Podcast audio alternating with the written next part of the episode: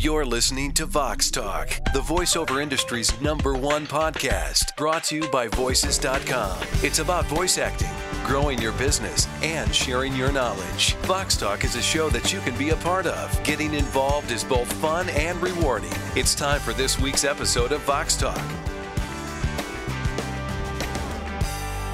Hi, I'm Stephanie Ciccarelli. And I'm Carmi Levy. This week, we'll take a closer look at translation and how it can help you take your business to places it's never been before. In Tech Talk, we're talking about Skype translation. Microsoft's newest Wonder app delivers real time translation for the rest of us. But is it the final word in translation? Maybe or maybe not. And we'll announce the winner of our Vox Talk contest, who will walk away with a free one year premium subscription to Voices.com. Now, here's Carmi with the biz. The Biz, helping you grow your voiceover business. Thanks, Stephanie. This week, we're zeroing in on translation. Here at Voices.com, we just launched the new Translation Solutions Center on our website, and we're pretty excited about it. As a voice artist, the more you know about how translation fits into your and your client's business plans, the better. And those business plans are increasingly going global. That's because sooner or later, every company maxes out its local market and needs to look across the border to keep driving growth. And when you head into a new country, you need to know the language. So translation is now a critically important organizational skill. And if you do it right, it can really help you make things happen in new countries or regions.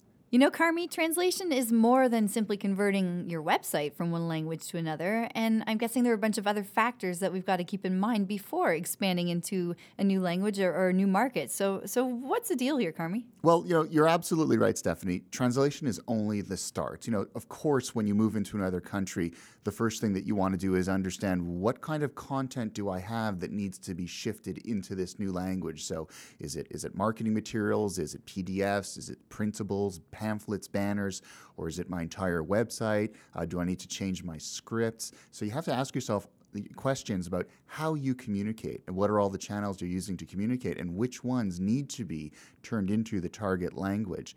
But that's only the starting point. Uh, you can't just translate something and assume that that's enough. You have to localize your message to that particular market. If I translate everything into French and I walk into a, a marketing meeting in Montreal, but all the French translations that I have are Parisian French. I'm not going to have a very successful meeting. They're not going to buy what I'm telling them because the terms are not local. The colloquialisms aren't specific to them. I'm not speaking in what they like to call joual. And so there's a different French in Quebec, different French in Paris, different French in New Brunswick, Canada, just like there are different versions of Spanish all around the world, different countries, different regions, uh, different, uh, different cities. Uh, they can tell if you're not from here. And if you translate without understanding the need to localize, the first thing that happens as soon as you get across the border, they're going to know that you're not genuine. I think this goes really well uh, with native speakers. So, if you remember in previous episodes, we have talked about just how important it is to sound authentic, to actually sound like you're from the place where you say you are, because in these localized projects, you're speaking to an audience that is from a particular place, not necessarily a big region or a country. Uh, there might be a community of people, and you need to be able to speak to them in ways that they understand and that are meaningful to them. Very much so. If you use a term that is not used locally, that's a tip off that you're not from there. And so immediately they'll go into, the audience members will go into defensive mode. They hear, oh, you're not from here and immediately they're no longer listening to your message. They've already they've found you out. You've been busted. So by all means, translate your stuff, but recognize that that's only the first of many steps that you need to go through in order to ensure that the message lands appropriately in the local region where you want to do business. The last thing that you want to have happen is to be perceived as an outsider because at that point, you're not doing anything. And certainly, people who are listening right now, uh, maybe even you, my dear listener, uh, have heard a poorly localized commercial. And you know the pain that comes with a message that isn't delivered well. So, if you have an example of maybe a commercial that you've heard, or maybe it was even a training video or something that you've come across that just simply didn't hit the mark, we'd love to hear about it. And I know in Tech Talk, we've got another topic along these same lines that we're going to discuss. Today, we're going to talk about Microsoft Skype Translator. Could it be the universal translator for the rest of us? We'll find out. Tech Talk, walking you through the technological landscape. This week in Tech Talk, Microsoft's Skype Translator has now been released as a free download to members of the public. If you've ever watched Star Trek, you'll know what this technology does. Essentially, it translates everyday speech in real time as you speak over Skype. Captain Kirk and Mr. Spock had their universal translator, and now we have the Skype translator. In this early preview version, the technology translates between spoken English and Spanish. And if you use the built in text based instant messaging, it'll translate 40 other languages too. Expect more languages to be added over time. That's really interesting, Carmi. But what do you make of a universal translator that runs in a basic Windows computer? Well, I mean, it, it is incredibly exciting, Stephanie, because it opens up language opportunities across borders that might previously have not existed. And so, for example, you know, it's it isn't perfect. It isn't going to convince someone that I am a native Spanish speaker if I speak into Skype in English on one end and it comes out in Spanish on the other. But if it allows me to have a basic conversation with someone halfway around the world, and we can at least understand each other at a, at a fundamental level, that kickstarts the process. That's good for business. That could get me that voiceover contract. That could get me the work that I would otherwise not have been able to get. But at the same time, I think we have to understand that there are limits to this technology. Uh, there's no way that it is still evolved enough or refined enough at this point to be truly convincing at one time or another, we've probably all used Google Translator for text based translation on the web.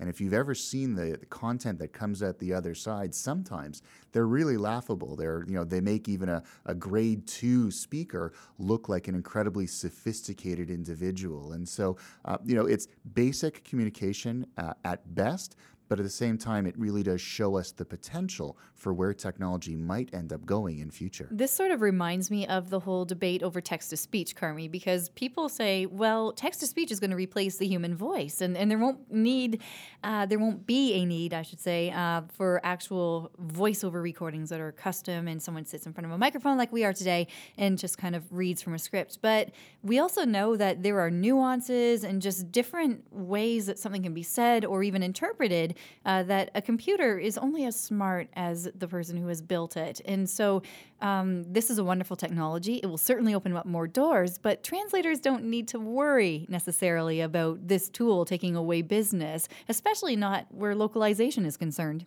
Oh, translators absolutely need not worry. Not now, probably not for a very, very long time. Because I mean, look at your typical iPhone and look at Siri. And Siri is a really great example of you know a natural language technology that is used in a social situation or professional one. And no one would ever believe that Siri is an actual person or that Siri is capable of that of, of eliciting those subtle nuances in conversation that you and I can do just sitting here in our studio or that our listeners can wherever they happen to be. And so you know, at the end of the day, uh, this is just a technology. It, it is incredibly limited, and it will probably take decades of further advances and, and the addition of massive computing horsepower to even come roughly close to approximating everyday conversation. But within our lifetime, I don't expect to even think we're going to be close to it. So, no, not a worry. But there are certainly other areas where it can help us and maybe, you know, Uh, ease the, the, the, the, strain of, of language translation, which would allow voice professionals to then do more value added work elsewhere. So it opens up possibilities and potential, it doesn't remove them. You're absolutely right. Thanks, Stephanie. Well, that's it for this week's Tech Talk. Coming up next, VoxBox. VoxBox, sharing your audio feedback. In episode 78, we asked you to submit pictures of you in your home studio with voices.com on your monitor or display. And you responded. Oh my goodness, so many wonderful pictures. There were a bunch of them from all over the world, including Canada, the United States, the UK, Spain, Germany, the Philippines, and even Australia. We got to peek inside your voiceover world, and we're so thankful for everyone's participation. But in the end, there can only be one winner. So without further ado, here we go. Congratulations to Bri Ray, who takes home a one year premium annual membership with a value of $349. Bri put a new spin on it. She calls her picture a Voxie, that's V O X I E, a selfie taken by a voiceover artist. Love it. If you aren't following Bri on Twitter, you absolutely should. She's at Adventures of Bree, and that's B R I with an I. Congratulations, Bri. And thank you to everyone who submitted such great pictures and comments on Twitter. Keep listening for more contests from voices.com as we move into the new year. Congratulations, Bri. And thank you all for joining us for episode 79 of Vox Talk. I'm Carmi Levy. And I'm Stephanie Ciccarelli. To continue the conversation on Twitter, use the hashtag VoxTalk. We'd like to take this opportunity to wish you all a Merry Christmas, Happy Hanukkah, and the best of Kwanzaa. Whatever you're celebrating, we hope you have a safe and fulfilling holiday. Thank you for continuing to participate on Vox Talk. We'll be back just after the new year begins. See you in 2015.